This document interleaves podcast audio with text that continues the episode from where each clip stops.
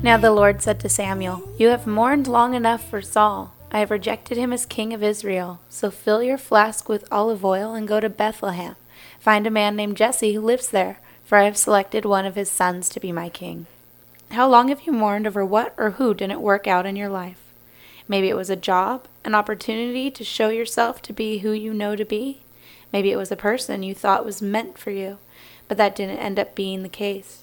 It's okay and even normal to mourn for a time, but soon God will come and say, I have a new plan. And in our faith, we are called to trust and follow Him.